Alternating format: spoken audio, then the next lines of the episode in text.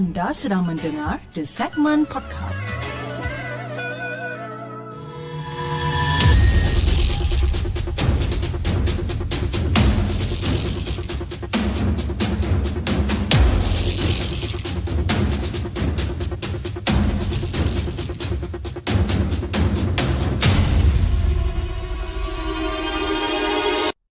أعوذ بالله من الشيطان الرجيم بسم الله الرحمن الرحيم.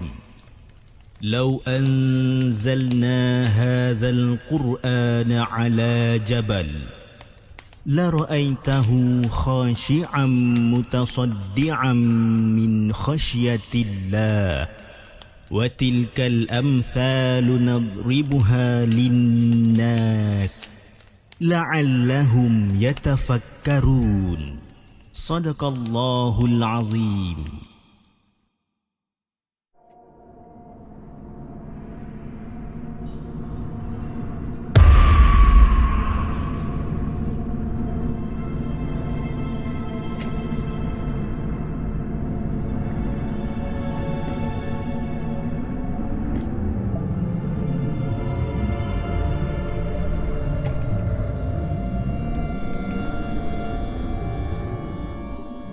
Guys, Assalamualaikum. Welcome back to the segment. Apa khabar guys? Saya harap anda semua dalam keadaan sihat walafiat dan hari ini 28 hari bulan 2 bertemankan saya sekali lagi dalam satu lagi rancangan Markas Puaka di mana kita akan berkongsikan tentang kisah-kisah seram yang telah dihantar ke the segment dan juga yang mana yang kita ambil daripada blog-blog tempatan. Apa khabar guys? Harap anda semua dalam keadaan sihat. Okey, hari ini kita ada lebih kurang dalam uh, tujuh cerita yang kita nak ketengahkan pada malam ni insyaAllah. Kalau tak ada arah melintang, kita akan ketengahkan lebih kurang dalam tujuh cerita. Dan antara yang terawal, pada hari ini kita ada Zen Gamer, Apex Gaming, kita ada Jandri Jumat, kita ada Mujahid Mujahid Zulia, kita ada Cik Ira, Mina Rider, Muhammad Izzaidin, Buka Aina selaku moderator, Abang Burhan, One Typo Family, Nur Hazwani, and then kita ada uh, uh, Lil Devil 872 dan juga Faizal selaku moderator juga. Dan di saluran TikTok kita ada Hafiz uh, Mazli, Muhammad Hazid, Arif Kim, uh, Rashid Wardina, Kak Saliza Anida, uh, kita ada Unira, Akak Ninja Hattori dan ramai lagi kat sana. Okey guys, malam ni tujuh cerita yang kita nak ketengahkan dan jom kita mulakan dengan kisah kita yang pertama. kisah yang dihantarkan oleh Arifin. Jom kita dengarkan.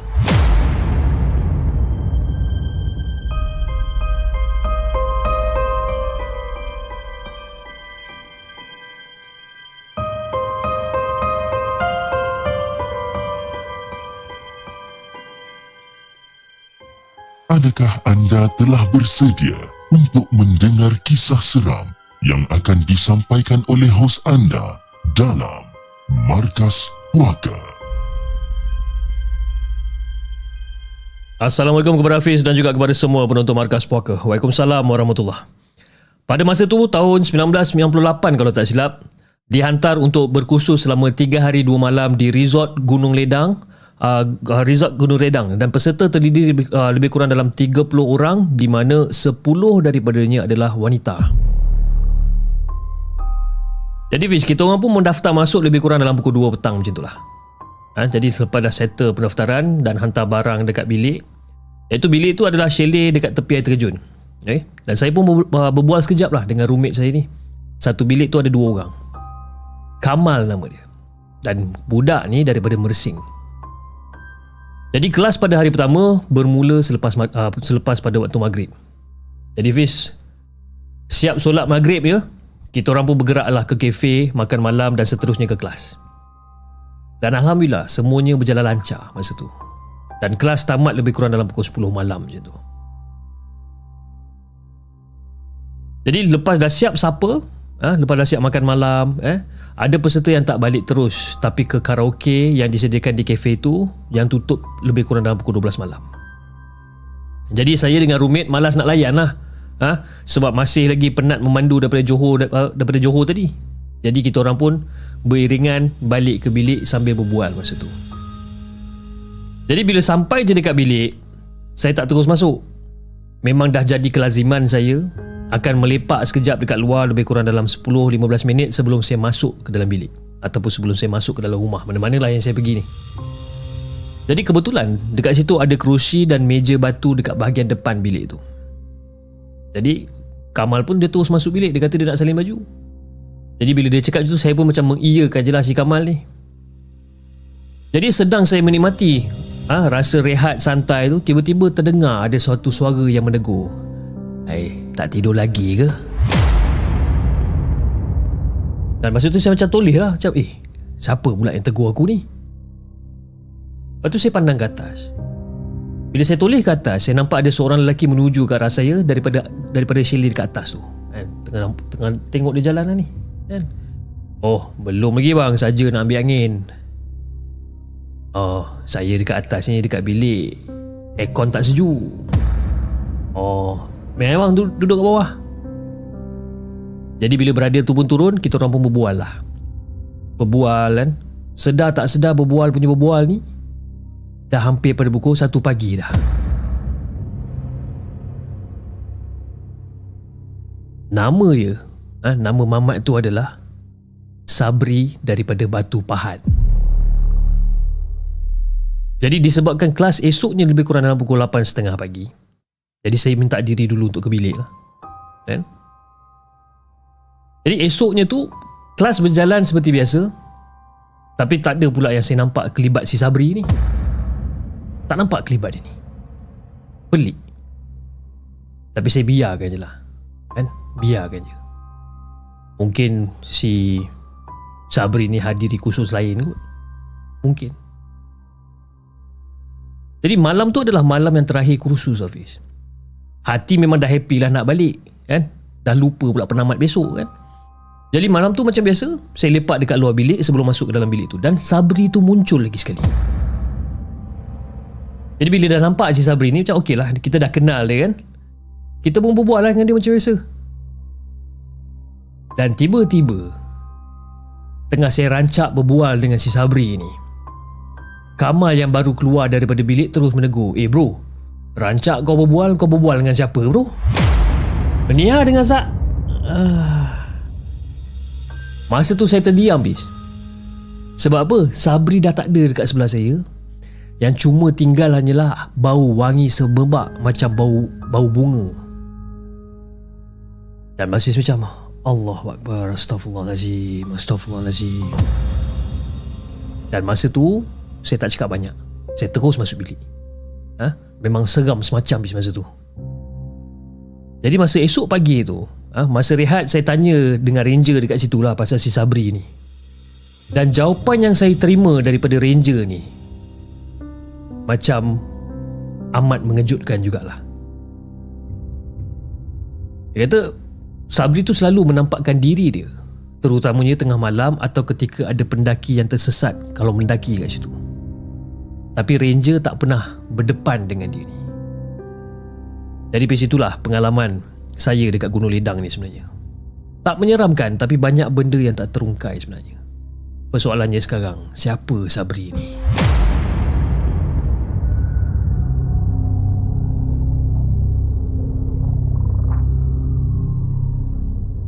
Jangan ke mana-mana.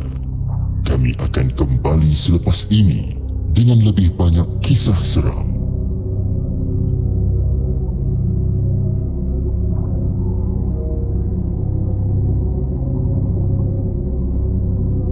Itu dia guys kisah yang pertama Kisah yang dikongsikan oleh Arifin Dengan kisah dia berjudul Jelmaan di Gunung Ledang Okey, uh, saya nak minta pertolongan daripada moderator saya daripada Kak, Kak Aina ke Lil Devil ke uh, ataupun uh, Faizal kalau ada. kalau uh, kalau nampak ada satu budak ataupun ada satu uh, penonton yang bernama Sai Saiburi kot. Saiburi dalam kurungan Kedah in Thailand eh. Kalau boleh terus uh, tolong bankan dia terus daripada daripada platform YouTube uh, dia segmen kalau boleh. Eh minta tolong. Eh. Ada sebabnya kenapa saya bercakap macam tu. Sebabkan ada satu komen yang dia lemparkan tadi memang tak senang untuk saya membaca dia sebenarnya. Kan? Okay anyway uh, ada yang tanya kenapa saya punya setting lampu macam gelap eh malam ni? Saya pun tak tahulah kenapa eh. Uh, saya sebenarnya tengah setting cara apa cara apa lampu ni sebenarnya sebabkan uh, bila saya bezakan balik apa uh, video-video saya yang sebelum ni sebelum kita buat live ni dia punya dia punya apa? Dia punya Allah apa namanya? Dia punya dia punya kualiti video tu elok kan? Dia tak berbiji. Cuma tiba-tiba sekarang ni dia macam nampak berbiji sikit kan? Okey okey. Sekejap sekejap eh. Bagi saya betulkan sekejap sekejap tau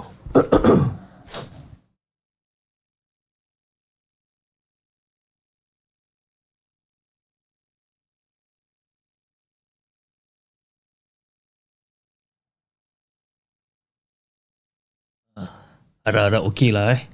Okey tak? Ke masih gelap?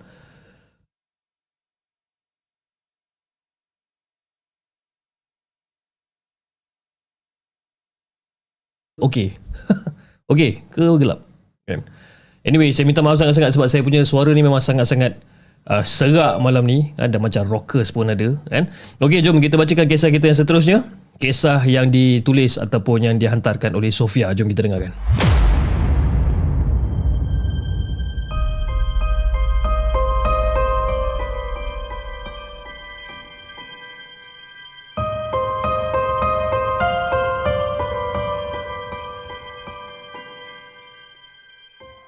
Adakah anda telah bersedia untuk mendengar kisah seram yang akan disampaikan oleh hos anda dalam Markas Puaka?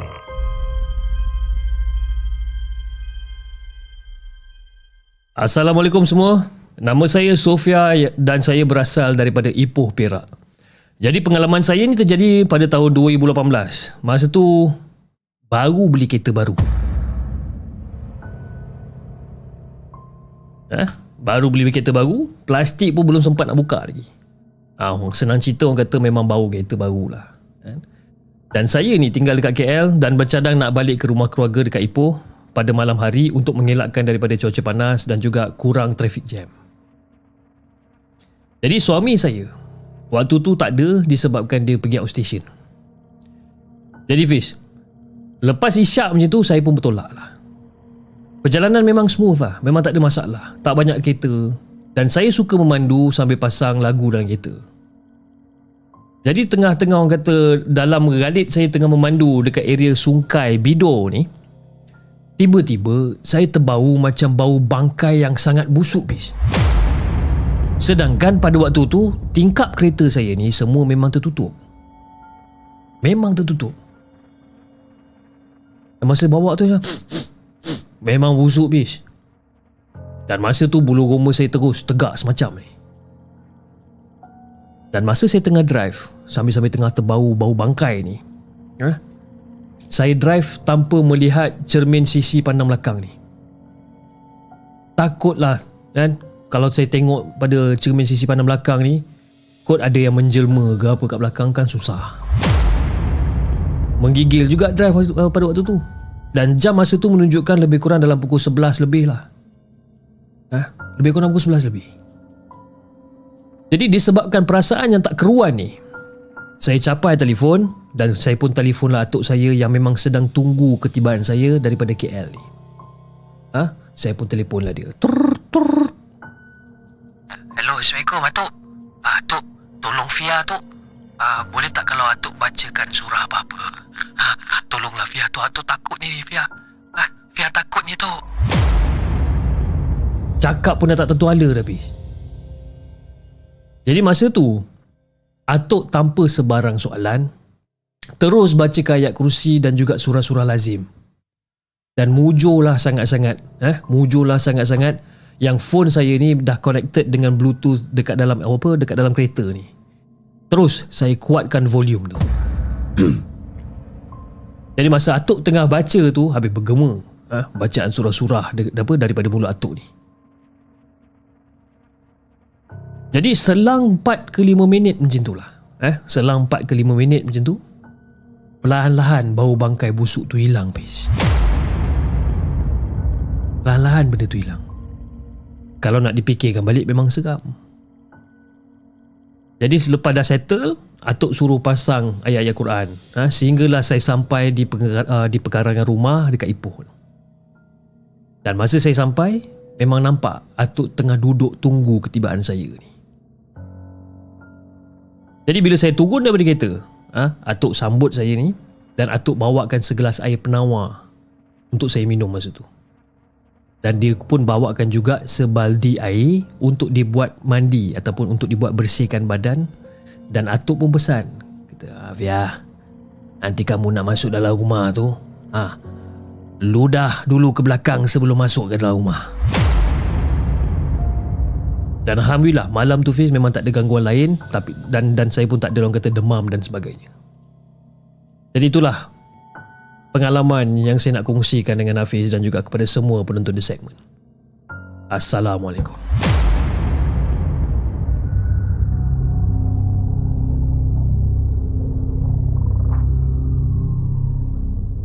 Jangan ke mana-mana. Kami akan kembali selepas ini dengan lebih banyak kisah seram.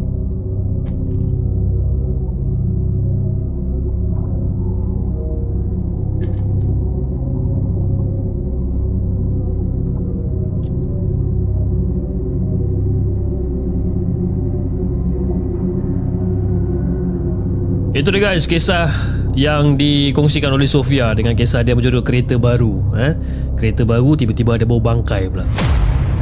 Uh, Akmal Aksari kata bukan ludah ke kiri dan ke kanan ke Cip kan? Ludah ke kiri dan ke kanan tu pun boleh juga. Selagi mana nak ludah ludah lah.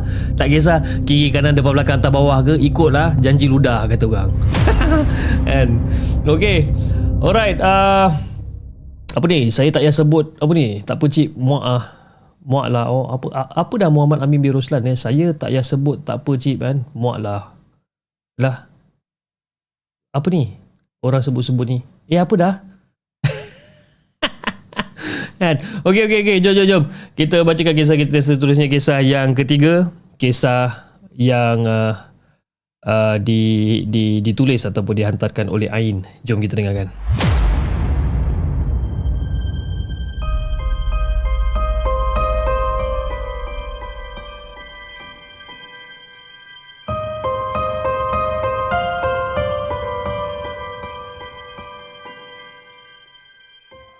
Adakah anda telah bersedia untuk mendengar kisah seram yang akan disampaikan oleh hos anda dalam Markas Puaka? Assalamualaikum dan salam sejahtera kepada semua para sahabat. Waalaikumsalam warahmatullahi Saya nak kongsikan cerita ketika saya dan dua orang kawan menginap di sebuah hotel bajet di kota Kinabalu.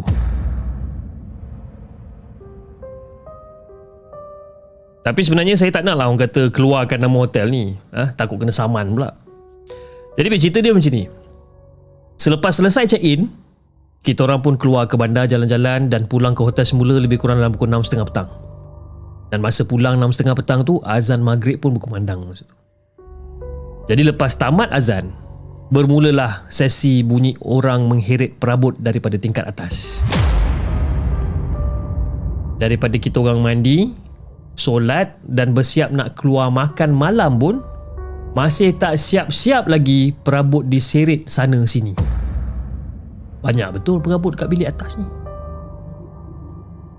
Jadi kita orang pun keluarlah keluar makan malam tanpa hiraukan apa yang terjadi masa tu. Dan bila kita orang balik daripada makan malam lebih kurang dalam pukul 10.30 macam tu, bunyi tu masih ada lagi bis. Makin rancak pula. Tapi disebabkan kita orang ni bertiga tak adalah takut sangat.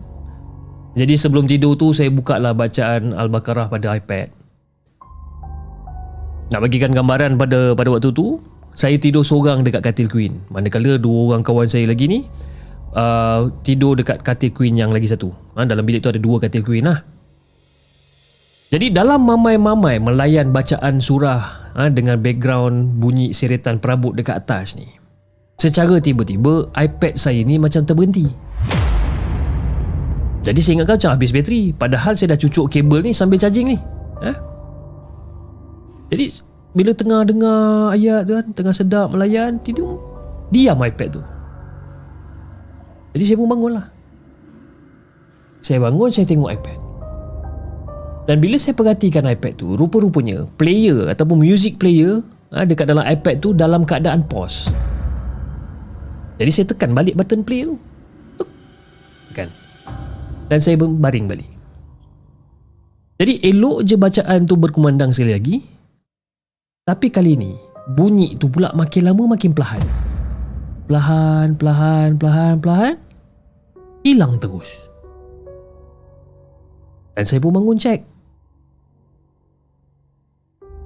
Bila saya tengok iPad tu, okey. Dia tak adalah dalam keadaan pause, dia masih dalam keadaan play. Tapi kali ni volume dia pula kosong.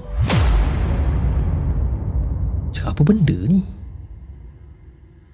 Saya pun naikkan semula pada kadar separuh. Eh, naikkan half volume masa tu.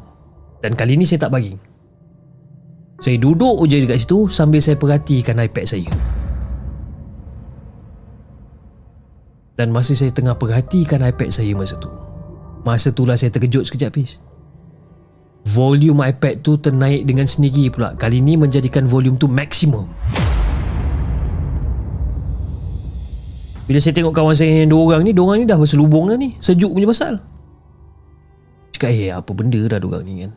Bertuah betul korang ni.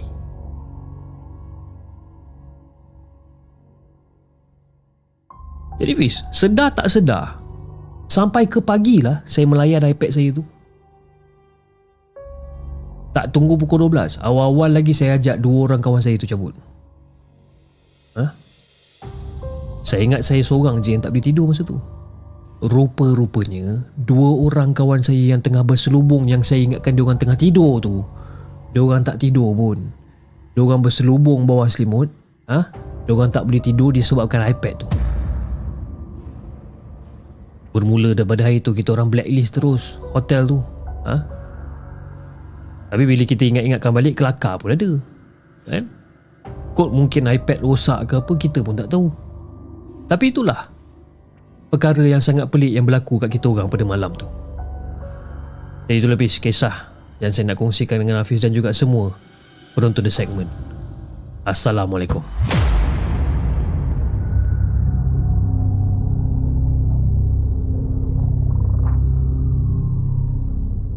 Jangan ke mana-mana. Kami akan kembali selepas ini dengan lebih banyak kisah seram.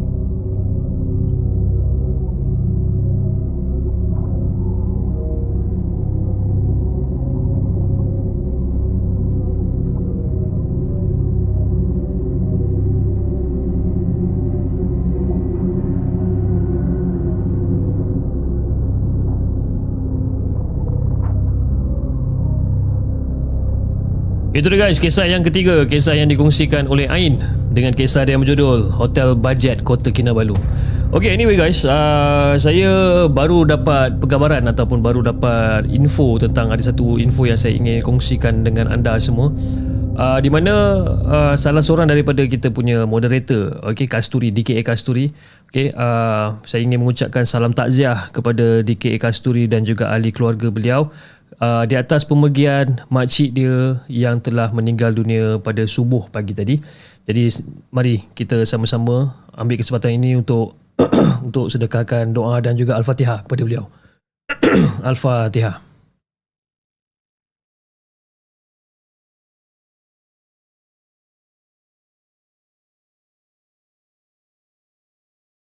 Amin, amin, amin. Jadi saya mewakili seluruh warga di segmen mendoakan supaya arwah dah sentiasa berada dalam keadaan uh, selamat dan juga rohnya sentiasa dicuru, uh, dilindungi Allah Subhanahu Wa Taala. Okey, jom guys kita uh, teruskan dengan bacaan kita yang seterusnya. Kita kisah kita yang keempat, kisah yang dikongsikan oleh Ila. Jom kita dengarkan.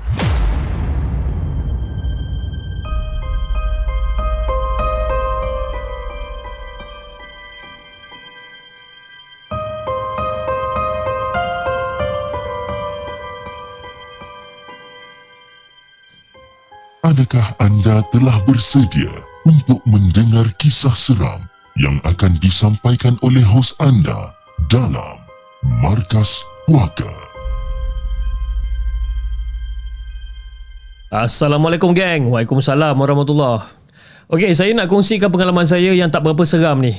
Okey, pada tahun 1998 selepas tamat SPM, abang long saya ajak saya tinggal dengan dia sekali satu keluarga dekat camp. Ha, masa tu dia baru kahwin. Lagipun dia minta tolong teman-teman apa dia minta tolong temankan bini dia. Ha, kod-kod time dia kena pergi belayar ke apa ke, dia minta tolong temankan bini dia tu. Ha.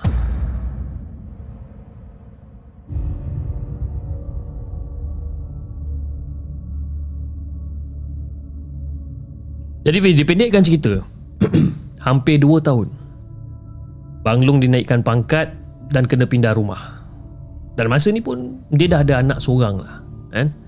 Dan rumah baru tu Yang terletak dekat tingkat 4 Iaitu blok baru Berdekatan dengan bukit Jadi masa ni Timbul perasaan yang tak berapa nak best Jadi saya pun cakap dengan Abang Long kan Abang Long malah nak duduk sini kan ha, Rasa macam nak balik kampung Orang rasa macam nak balik kampung lah Ha? Sebab apa tau? Sebab suasana ni memang berbeza dengan rumah lama. Tapi masa tu Abang Long memang tak benar kan? Jadi saya pun pasrah je lah. Dan perasaan ni bertambah tak best bila saya pergi kerja di Manjong di sebuah kilang. Shift petang masuk pukul 5, balik pukul 1 pagi.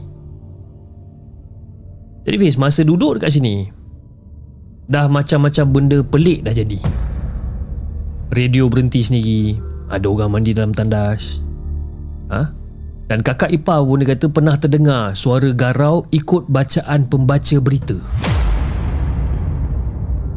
Dan yang paling ketara, bila saya balik kerja pukul 1 pagi, lift akan berhenti dekat tingkat 2. Memang tak ada siapa-siapa masuk. Ha? Pintu lift terbuka. Teng! Dekat tingkat 2. Tapi tak ada siapa-siapa pun yang masuk. Ha, hati dah mula gelisah. Bila tekan butang tutup Tak nak pula apa Tak nak pula tutup pintu ni Seolah-olah macam ada yang menyekat pintu tu Last-last takut punya pasal Terus saya berlari naik ke tingkat 4 Guna tangga. Daripada tingkat 2 tu Turun lagi tingkat 4 Jadi Fiz Bila sampai je dekat rumah Terdengar macam ada suara menangis. Ha? Terdengar suara menangis Lama dia menangis ni. Dan lama kelamaan Suara menangis tu Dia bertukar menjadi suara yang ketawa Secara tiba-tiba. Tapi suara tu bukannya datang daripada dalam rumah tau bis Tapi bergema dekat sekitar blok. Ikut hati memang bernasib baik Sebab dia tak munculkan diri dia ni. Jadi sebelum saya masuk rumah Saya kahakkan lantai tiga kali sebelah kiri Oh, Dia kata dia kahakkan lantai Maknanya dia meludah lah eh. Dia kata saya kahakkan lantai tiga kali sebelah kiri Lepas tu saya kunci pintu Terus saya berlari ke bilik air untuk bersihkan diri ha? Lepas dah siap solat apa semua ni Saya pun ke dapur ha? Nak buat benda jamah lah ha? Nak makan lah apa-apa benda yang ada kat dapur ni Takut punya pasal Perut pun dah lapar jadi apa benda yang ada dekat dapur masa tu pun Cekodok bawang. Ha, Perkena cekodok bawang malam-malam ni pun sedap juga. Jadi saya pun dah siap makan kat situ Saya pun layanlah TV Sambil-sambil kunyah cekodok dekat ruang tamu ni. Dan secara tiba-tiba Ada satu kotak tisu dekat rumah saya ni Jatuh kerekang Saya tersedar. Saya pun jenguk ke belakang kotak tisu tu jatuh dekat dapur. Dia macam eh macam mana pula kotak tisu ni boleh jatuh? Ha? Pergi tak apa lah. Saya bangun untuk pergi tengok dan saya angkat. Dan masa saya tengah angkat tu Datang ada satu suara lelaki garau yang terus menjekah saya masa tu Oi Bergema satu rumah Bila saya dengar suara ni bis Tak ada cerita banyak Saya pun terus lari dalam bilik Terus tutup pintu. Dan pada waktu tu bis Saya terdengar bunyi tapak kaki berjalan dekat ruang tamu. Kekrak, kekrak.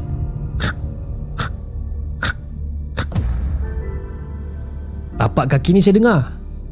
Tapi tak ada bayang-bayang pun. Dekat celah-celah pintu tu tak ada bayang-bayang pun. Jadi masa tu kakak ipar saya dengan anak dia tengah tidur Banglong pula tak ada Sebabkan dalam latihan. Memang cuak lah saya malam tu. Ha? Sampai tak sedar yang saya dah terlena dekat lantai dah masa tu. Dan esok pagi tu Kakak ipar kejut ah Untuk solat subuh. Hilah. Eh Hilah bangun. Subuh dah subuh subuh. Bangun. Ah kak. Dan pada waktu tu saya tanya kat dia Semalam akak ada dengar bunyi apa-apa tak? Eh Semalam Ada Dia kata ada tapi sebenarnya apa yang akak dengar akak dengar bunyi-bunyi benda-benda pelik ni sebelum Ila balik daripada kerja lagi. Bukan malam tadi je tau. Dah banyak kali dah. Dah banyak kali dah. Dan saya pun macam pelik jugalah kenapalah kak-kak ipar saya ni tak beritahu awal-awal. Ha? Bukan bunyi tapak kaki je yang dia dengar. Bunyi muzik datang daripada baby walker tu pun ada juga. Kadang-kadang waktu malam. Kadang-kadang waktu siang.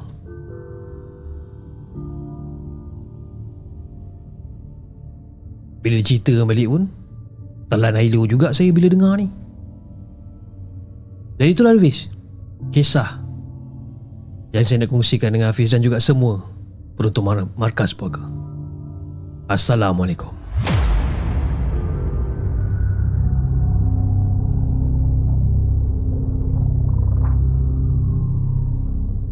Jangan ke mana-mana. Kami akan kembali selepas ini dengan lebih banyak kisah seram.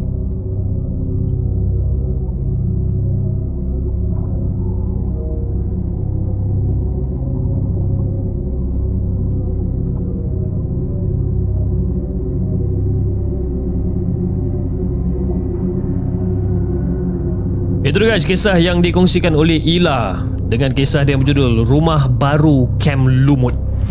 Ha. Okey, saya nampak komen-komen uh, anda di uh, saluran YouTube mengatakan bahawa you know uh, line tengah slow, connection mengganggu dan sebagainya, ya. Sangkut-sangkut lacit dan sebagainya. Okey, uh, secara jujurnya saya dekat sini saya tak ada masalah connection. Everything seems to be okay. In fact, dekat saluran TikTok pun saya rasa tak ada masalah, saya rasa. Rasanya lah eh, saya pun tak sure kan. Uh, dekat saluran TikTok memang tak ada masalah tapi kalau ikutkan pada saya punya site memang tak ada problem lah kan. Jadi saya tak tahu adakah disebabkan cerita tersebut ataupun macam mana saya pun tak tahu kan. Macam mana penonton-penonton di TikTok sama ada anda mengalami lagging di uh, saluran TikTok ataupun macam mana sebab saya tahu YouTube sekarang tengah huru-hara sikit kan. tengah huru-hara. Aduh lahai. Okey, uh, ter- uh, sangkut sikit okey je cip. Uh, dia ada yang sangkut, ada yang okey kan. TikTok elok, YouTube kelang kabut. Uh, nanti kadang-kadang TikTok kelang kabut, YouTube pula elok. Uh, dia macam tu kan. Dia tak boleh dua-dua elok. Uh, dia jarang lah nak berlaku dua-dua elok tu kan. Okey, jom kita bacakan kisah kita yang seterusnya. Kisah yang dihantarkan oleh Syukur. Uh, kisah ni dihantarkan oleh Syukur. Jom kita dengarkan.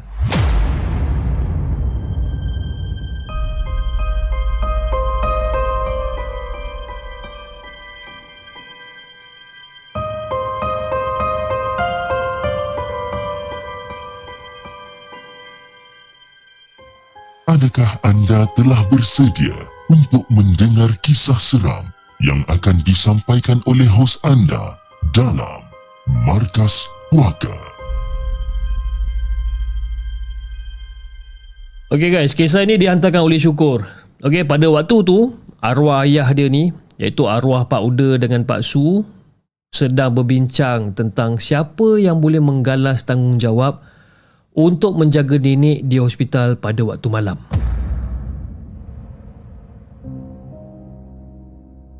Jadi si arwah Pak Uda ni tak ada bini. Eh? Dan Pak Su masa tu masih ada anak kecil lagi. Jadi mak Syukur ni pula dah lama meninggal. Jadi isteri Syukur pula seorang yang penakut. Begitu juga dengan bibi nenek dia yang fobia dengan hospital. Jadi adik-beradik si Syukur ni pula berada dekat luar kawasan. Jadi tinggal si Syukur seorang ni je lah. Jadi Syukur bersetujulah ha, tanpa membantah memandangkan dia adalah cucu sulung dan yang paling disayangi oleh nenek dia ni. Dan keadaan nenek dia ni berada di tahap yang orang kata tak memuaskan. Ditempatkan di dalam ward kelas 1 di mana hanya ada satu katil pesakit memudahkan ahli keluarga untuk datang melawat. Jadi Pis pada hari yang pertama Arwah Pak Uda dengan Bibi menjaganya pada waktu siang. Pada waktu malam, giliran syukur pula untuk jaga dia. Jadi seawal jam 9 malam, dia memang dah terpacak berada dekat sebelah nenek dia ni yang berada dekat tingkat 4. Jadi sesekali, ha, syukur akan keluar daripada ward menuju ke menuju keluar ke arah tempat parking kereta untuk melepaskan nafsu merokok dia ni. Ha? Dia jalan kaki pergi kat parking lot, isap rokok.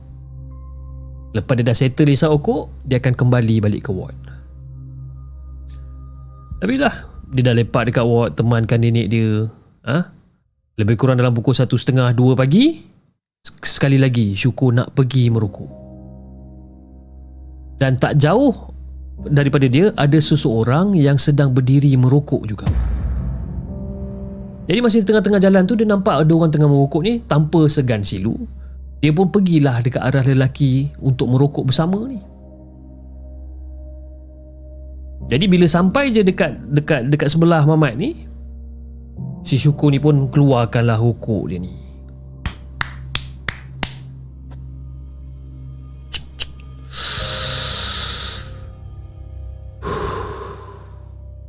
Isap rokok.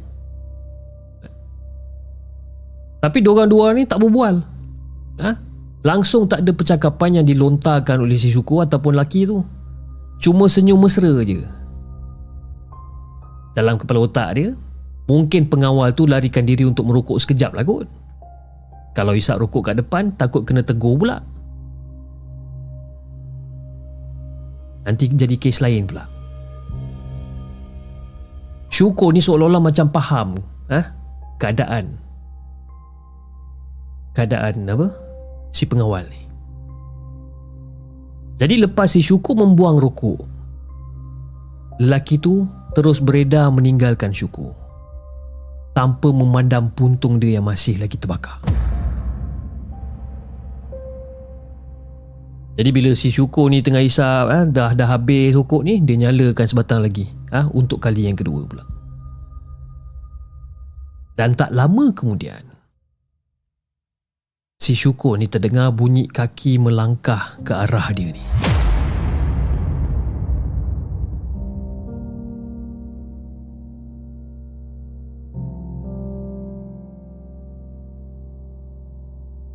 Kelihatan seorang pengawal datang dekat dengan dia.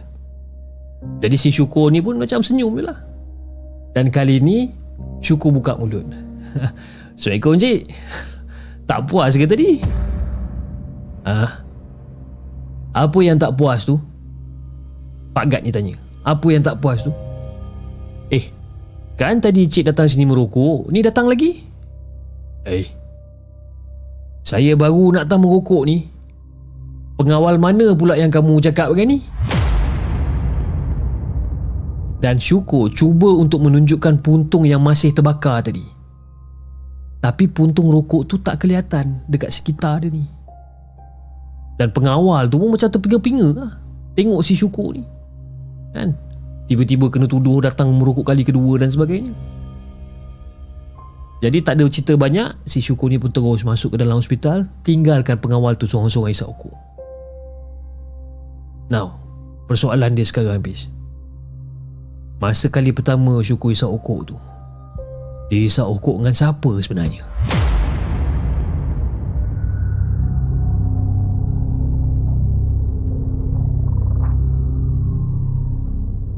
Jangan ke mana-mana. Kami akan kembali selepas ini dengan lebih banyak kisah seram.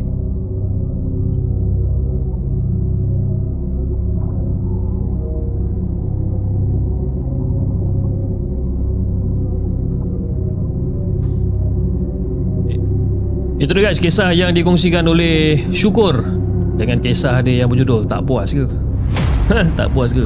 Satu soalan daripada Fia dia kata Nak isap rokok memang kena ketuk dulu ke? Ha, dia kalau rokok yang baru eh? Rokok yang baru ha, Dia selalunya orang akan ketuk luar pa, pa, pa, pa, pa, kan? Dia ketuk sebab apa? Dia nak kasih mampat tembakau tu kan? Bila dah mampat tembakau tu Lepas tu dekat bahagian hujung tu tinggal kertas je Senang nak bakar Kita buat tutorial pula dah kan? Saya minta maaf sangat tadi tiba-tiba masa saya tengah membaca tadi tu saya macam ada macam terganggu sikit pembacaan saya ni sebabkan saya tak tahu sama ada anda dengar ke tak tapi seakan-akan macam bunyi loceng kaki di di dalam monitor headset saya ni. So I am not so sure sama ada betul ke tidak. Okay? Da, tapi itulah itulah yang yang berlaku itu yang saya pandang ke sini. Saya tengok dekat bawah ni kan sebab bunyi tu memang sangat dekat eh? Pada yang mana yang dengar-dengar lah eh? Okay alright jom uh, ketuk tiga mampat. Ketuk lima mulut naga. Wah itu dia. Rokok apa diisap bang? Uh, saya pun tak tahu. Uh, mungkin John? Tak John D. Blend Okey jom. Kita bacakan kisah kita uh, yang seterusnya. Kisah yang dikongsikan oleh Za. Za eh? Okey Za. Jom kita dengarkan kisah daripada Za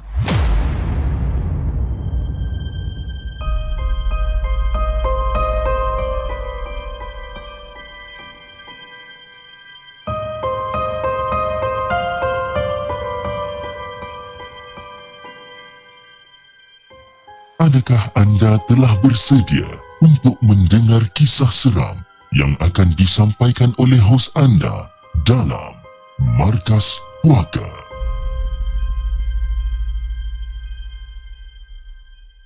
Assalamualaikum Hafiz dan juga kepada semua penonton The Segment.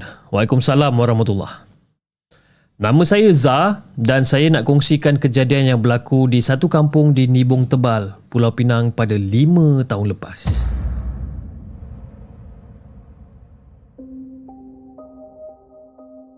Jadi pada waktu tu ayah nak sewakan rumah yang pertama dengan hasrat untuk menambah pendapatan keluarga. Jadi saya ditugaskan untuk pergi mengecat. Jadi Fiz, sebenarnya dekat dalam kawasan tu cuma ada tiga rumah je cip. Rumah ayah saya, rumah makcik dan satu lagi milik orang luar yang beli tanah dan naikkan rumah dia kat situ. Jadi nak bagikan gambaran yang lebih jelas, depan rumah makcik saya ni ada satu pondok dihuni oleh sepupu. Jadi pada hari itu lebih kurang dalam pukul 7 petang yang gelap dengan hujan yang lebat ni saya masih duduk dekat depan pintu sambil menunggu azan maghrib. Ha? Penat lepas siapkan cat rumah yang bakal ayah sewakan ni. Ya, duduklah kejap kat depan. Jadi sambil-sambil melayan suasana, ha? nampak pokok durian, ha? nampak pokok manggis, pokok cempedak, elok tersusun kat situ. Jadi mata saya ni pula terpandanglah ke arah pondok yang sepupu saya tinggal ni. Saya perhatikan betul-betul eh jam pukul 7 malam ni eh. eh. Saya perhatikan betul-betul. Bila saya perhatikan pondok ni, kelihatan seperti ada tiga ekor binatang berbulu macam monyet berada dekat bawah pondok. Cuba tengok eh. Apa benda ni? Tapi bila saya tenung lama-lama, hilang pula benda tu. Dan secara tiba-tiba lampu jalan pun menyala. Tek.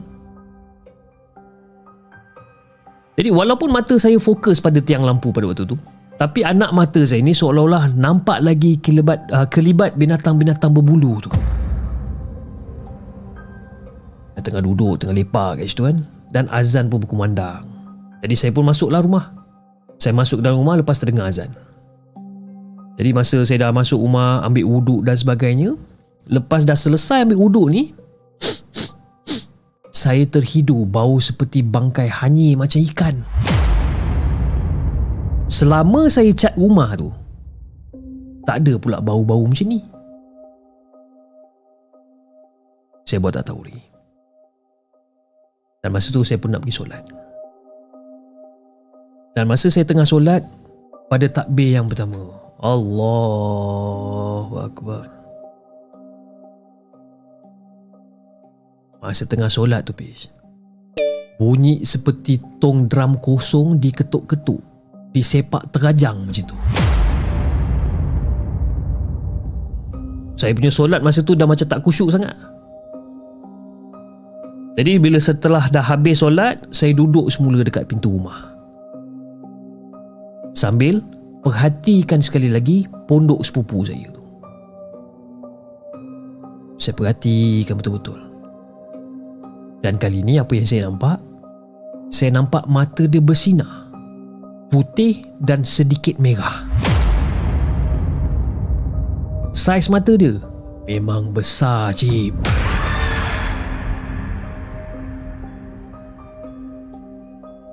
Tapi macam tu je lah rupa yang saya nampak selain daripada badan yang berbulu tu. Yang tak syoknya Pish, kesemua mata tu sedang memandang ke arah saya. Jadi sambil-sambil beristighfar ni, saya toleh pandang tempat lain. Hati dah mula tak sedap dah masuk. Ha? Seolah-olah rimbunan dahan pokok sekeliling, ha? Saya dapat rasakan macam ramai yang sedang memerhatikan saya. Seolah-olah dekat setiap rimbunan pokok tu ada mata-mata yang berkelip-kelip. Ha? Jadi saya pun terus bangun. Saya terus bangun, kunci rumah dan saya terus bergegas pulang ke rumah dengan menaiki motor. Dan masa tu, tengah tengah nak bawa motor ni saya tengok jam. Ha, tengok jam hampir nak masuk waktu isyak masa tu. Jadi okeylah, saya pun dah bawa motor, saya pun teruslah ke arah masjid kan. Jadi bila azan berkumandang, saya berhenti sekejap dekat tepi masjid ni. Dan pada waktu tu Pis, badan saya memang betul-betul dah rasa seram sejuk dah. Menggigil satu badan ni disebabkan apa benda yang saya nampak tadi. Nak balik rumah pun hati tak tenang. Tapi gagalkan jugalah ha, naik motor ni. Jadi dalam keadaan berjaga-jaga, ha, melihat keadaan keliling kiri kanan ni, Mata saya ni masa tu terpandang pula ke arah satu perempuan tua berbaju putih yang sangat-sangat tinggi bis. Dan perempuan tua ni dia berdiri tegak dekat atas kubur yang tak jauh daripada arah masjid dengan keadaan muka dia yang sangat-sangat pucat. Tengok motor je Allahu Akbar Allahu Akbar Allahu Akbar Astaghfirullahaladzim Astaghfirullahaladzim Astaghfirullahaladzim Astaghfirullahaladzim Dan saya percepatkan perjalanan saya ni kan Ke arah sebuah rumah terdekat ni. Eh, Ke arah sebuah rumah rehat. Jadi bila saya masuk Ada seorang tengah jaga kat kaunter. Saya, saya pun minta tumpang untuk berteduh sekejap. Jadi saya pun ceritakanlah dekat dia apa benda yang jadi. Jadi dia pun benarkanlah saya rehat kat situ sekejap jadi sedar tak sedar Fiz Rupanya saya dah terlelap dekat rumah rehat tersebut Sampailah ke subuh. Jadi bila azan kumandang Bumbung rumah rehat ni seakan-akan ada yang berlari dengan cemas dekat atas tu. Kan?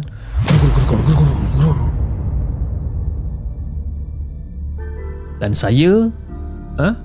Dengan orang yang jaga kaunter tu tadi tu Berdua terkejut Terbangun daripada tidur. Tak mungkin beruk Fiz sebab dalam larian tu bunyi dia seperti macam bunyi dubuk ataupun hyena yang sedang mengikik masa tu. Memang seram masa tu. Sampai sekarang saya tak tahu apa benda tu sebenarnya. Dan sampai sekarang bila saya fikirkan balik siapa orang tua perempuan yang berdiri kat atas kubur tu? Dan itulah penceritaan saya buat kali ni Fiz Terima kasih kerana sudi bacakan cerita saya. Dan insyaAllah saya akan berkongsikan cerita saya di masa yang akan datang. Assalamualaikum.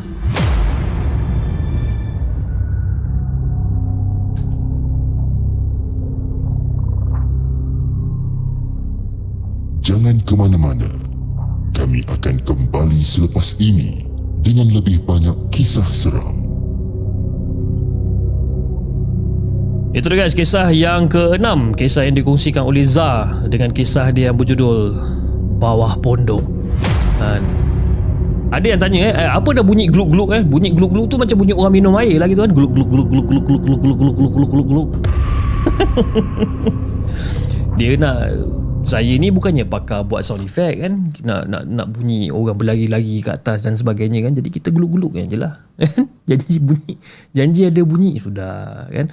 Tapi nantilah ya insyaallah satu hari nanti saya saya ada terjumpa satu device yang orang kata boleh kita record uh, apa ni sound effect eh Lepas tu yang yang kita boleh play sound effect on the go kan. Jadi tunggulah saya saya kumpul sedikit duit untuk belikan untuk belikan uh, apa uh, device tersebut dan mungkin pada waktu tu kita akan dapat lebih banyak uh, sound effect yang lebih memuaskan lah eh daripada guluk-guluk guluk-guluk guluk.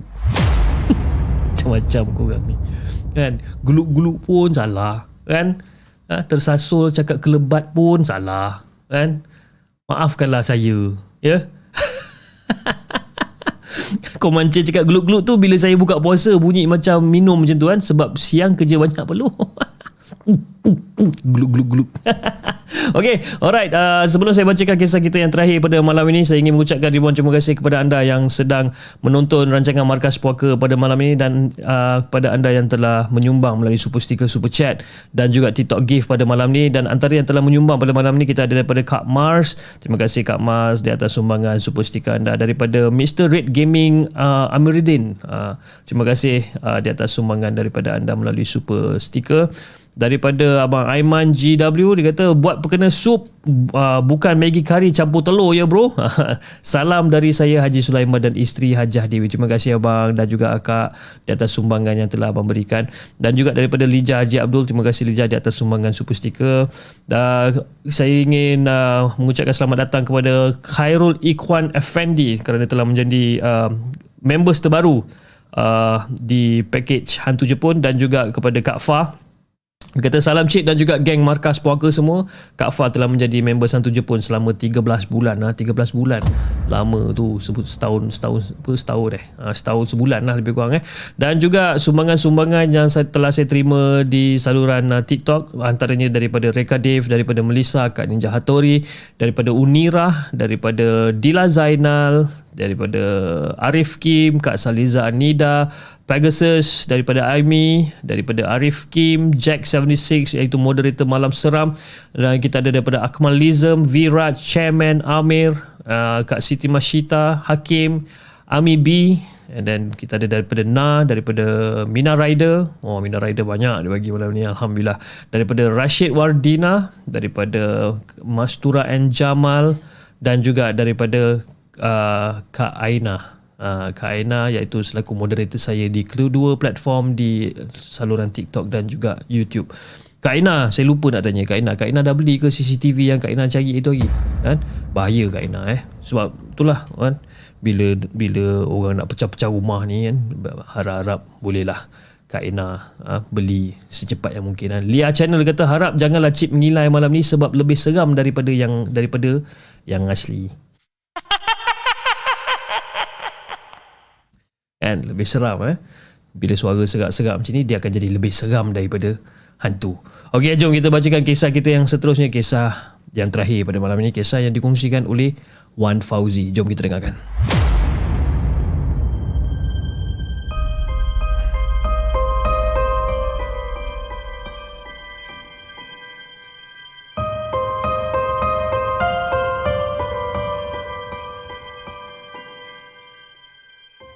Adakah anda telah bersedia untuk mendengar kisah seram yang akan disampaikan oleh hos anda dalam Markas Puaka?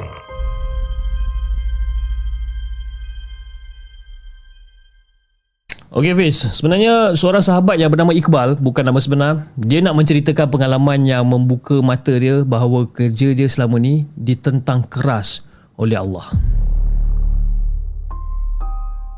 Namun disebabkan wang ringgit Dia lupa bahawa Tuhan sekian alam tu wujud Jadi Fiz, sebenarnya Iqbal ni dia merupakan seorang ejen yang menguruskan hal-hal pengguguran janin bagi perempuan yang hamil luar nikah. Ha, itu kerja dia. Jadi dia ni berkhidmat bersama seorang teman dia dan seorang lagi yang dilabelkan sebagai dukun. Dah banyak dah kes dia selesaikan bersama. Ha, cuma kes yang terbaru, kes tu yang membuatkan dia menyesal seumur hidup. Ataupun menyesal. Ha? Menyesal sepenuhnya. Dan secara tiba-tiba, dia dapat satu panggilan ni. Hello, Assalamualaikum Cik Iqbal. Ah, ya saya. Uh, Cik Iqbal, saya nak minta tolong uruskan anak perempuan. Uh, dah dah empat bulan. Jadi selepas mendengar penjelasan penuh, ha, Iqbal terus bagi signal okey dan menetapkan tarikh yang sesuai untuk pergi ke klinik rahsia ni. Ha? dan proses ni hanya akan dilakukan pada waktu malam. Jadi Fiz, kebiasaan dia, proses ni yang memang akan berjalan lancar, tak ada masalah. Tapi kali ni, ianya agak terlambat kerana urinya terlekat di bahagian dalam dan terpaksa ditahan beberapa hari untuk rawatan. Dan kebiasaannya pula, Iqbal dan Dukun akan pergi berasingan dengan keluarga pesakit. Jadi Fish, nak dijadikan cerita. Diorang ni naiklah sebuah kereta je disebabkan keluarga pesakit bukanlah orang yang mampu, bukanlah orang yang senang. Tak ada kenderaan lain melainkan motor. Jadi kesemuanya terpaksa menunggu rawatan sehingga selesai lah. Jadi dalam perjalanan pulang, kereta yang dinaiki mereka telah dibaling dengan batu. Bergegar bunyi dia ni. Dan tak cukup dengan tu, Bumbung kereta diorang ni seperti dihujani dengan lemparan pasir. Jadi setelah tiba dekat rumah pesakit, diorang tinggalkan mereka dan dan apa untuk pengurusan pengebumian apa, pengebumian janin pula. Jadi ketika dalam perjalanan pulang pelbagai kelibat mula hadir semasa memandu.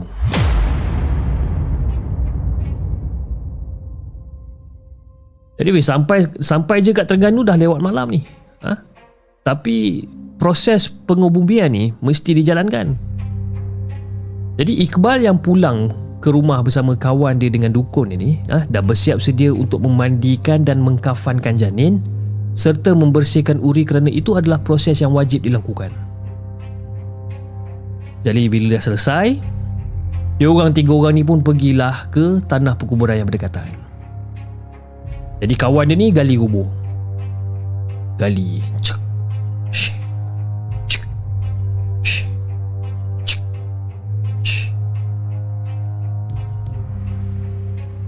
Yang si Iqbal ni pula memangku janin.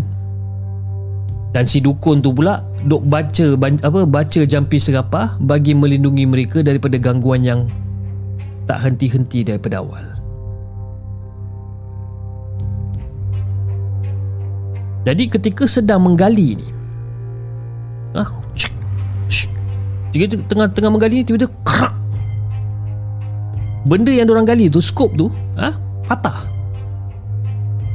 Skop yang diberikan oleh ayah pesakit tu Tak sengaja terpatah Tersentak mereka semua Kerana itu adalah satu-satunya alat Untuk menggali yang diorang bawa. Dan secara tiba-tiba si dukun ni macam Eh Cepat cepat cepat Dia dah datang Dia dah datang Dia dah datang. Dan kata-kata dukun tu Membuatkan si Iqbal ni Duk perhati keliling dia ni. Rupa-rupanya bis Ada satu lembaga putih Mula muncul Menghampiri ke arah diorang ni Jadi si Iqbal yang tengah Tengah pegang janin ni menggeletar lah masa tu Kan pagar yang dibuat oleh si dukun ni dah mula bocor. Dan setiap kali kelipan mata ni ditutup, terbuka, tertutup ni, ha? lembaga tu semakin lama semakin dekat. Ha, setiap kali orang kelip mata, okey mula-mula jauh, orang kelip mata, sak benda tu dah dekat. Dia kelip mata, sak benda tu dekat. Dan akhirnya, lembaga putih tu tercegat dekat atas kereta mereka yang berhampiran dengan tempat mereka menggali.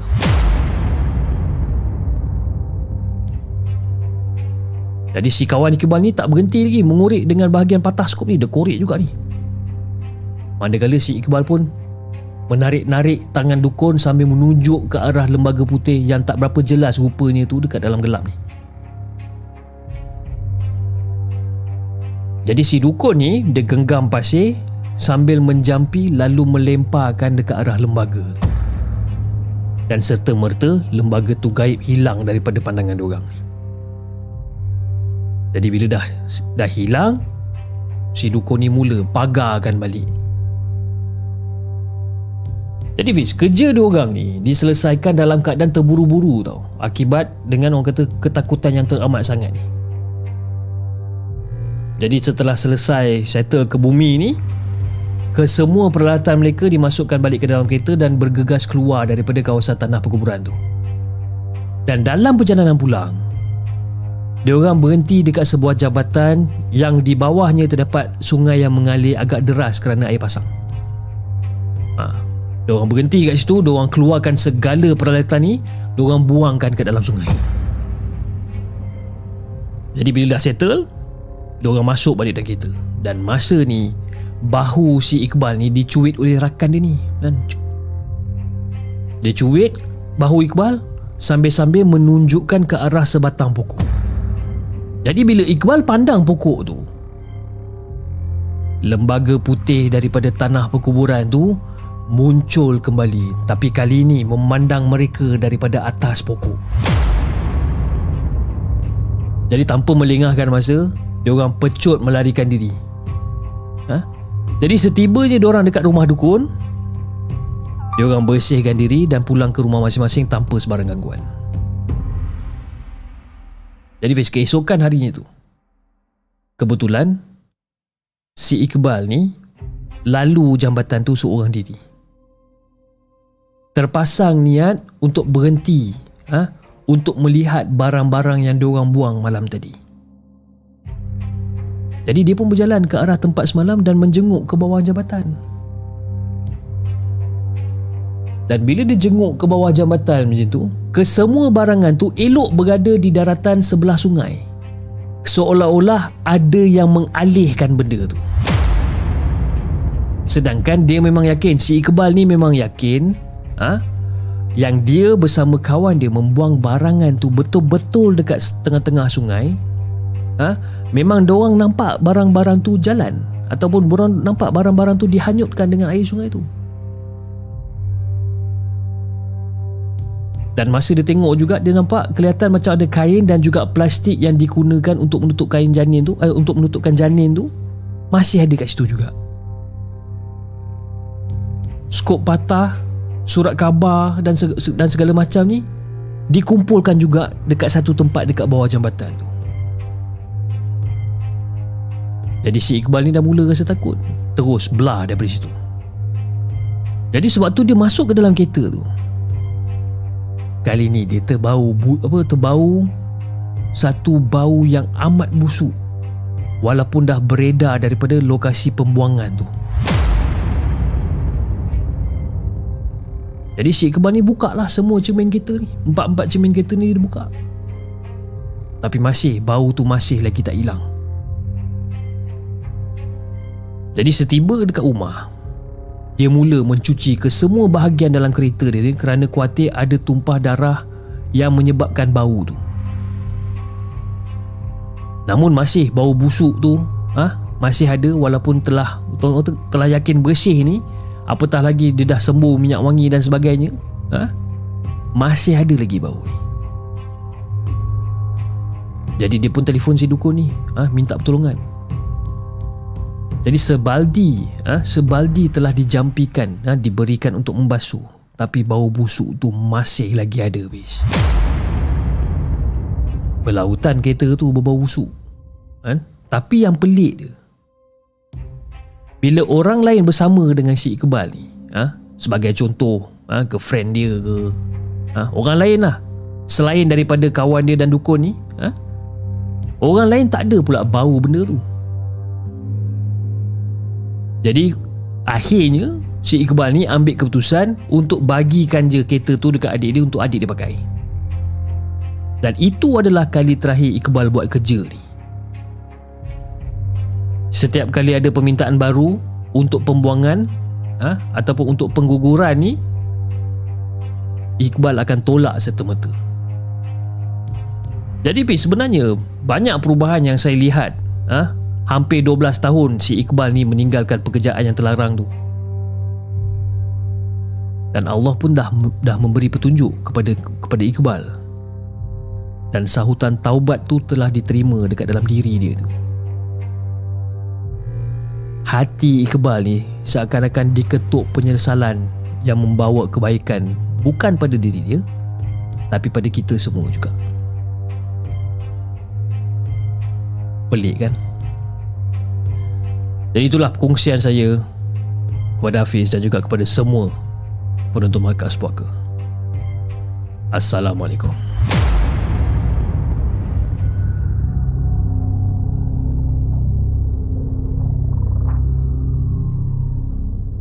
Jangan ke mana-mana. Kami akan kembali selepas ini dengan lebih banyak kisah seram.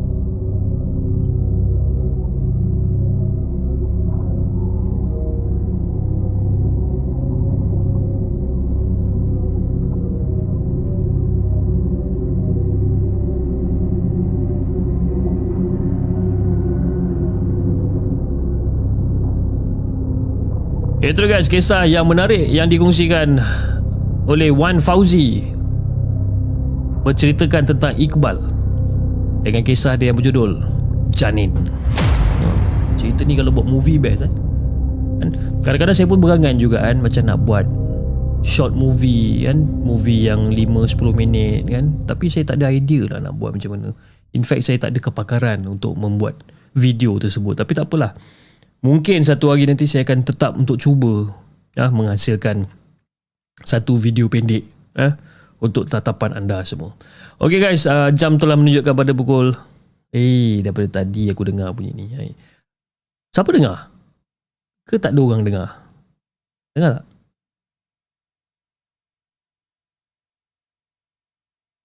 Dengar tak? Anyway, short movie janin kan? Macam best kan cerita tu? Okay, uh, saya rasa itu saja guys untuk malam ni 11.40 malam. Uh, saya saya bukan saya tak nak bagi extra cerita, saya nak sangat bagi extra cerita cumanya saya punya tekak memang cannot, cannot go sekarang ni. Rasa memang sangat-sangat perit sebenarnya dan saya sebenarnya masih lagi dalam recovery mode, saya masih belum belum sihat sepenuhnya. Tapi itulah ha, di atas komitmen dan juga kerja saya kena jalankan juga. Okay, untuk anda semua. Alright guys saya rasa itu saja untuk malam ni 11.40 malam. Dan insyaAllah kita akan jumpa pada malam esok uh, hari Rabu eh. Esok hari Rabu eh. Besok hari Rabu macam biasa jam 11 malam dengan lebih banyak kisah seram yang kita nak ketengahkan. Okay? kepada anda di saluran TikTok uh, Kucing Kurap kepada Ada Ramli uh, kepada Kucing Kurap tak tahan tu eh. Kucing Kurap Ada Ramli uh, dan juga siapa tadi Tadi saya nampak tadi Mana nama dia. Uh, Daripada uh, Dua orang ni lah eh. Kucing Kurap dan Adaram Terima kasih di atas sumbangan TikTok gift daripada anda. Okay guys uh, Saya rasa itu saja untuk malam ni. Dan anda di saluran TikTok Jangan lupa tap-tap love Dan follow akaun Markaf Puaka. Markaf Markaf Puaka. Jangan lupa tap-tap love Dan follow Akaun Markas Puaka. Dan anda di saluran YouTube Jangan lupa like, share dan subscribe channel The Segment. Dan insyaAllah kita akan jumpa lagi on the next coming episode. Assalamualaikum.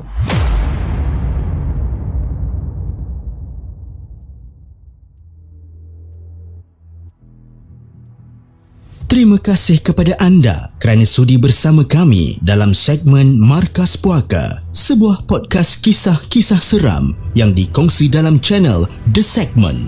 Sehingga kita berjumpa lagi.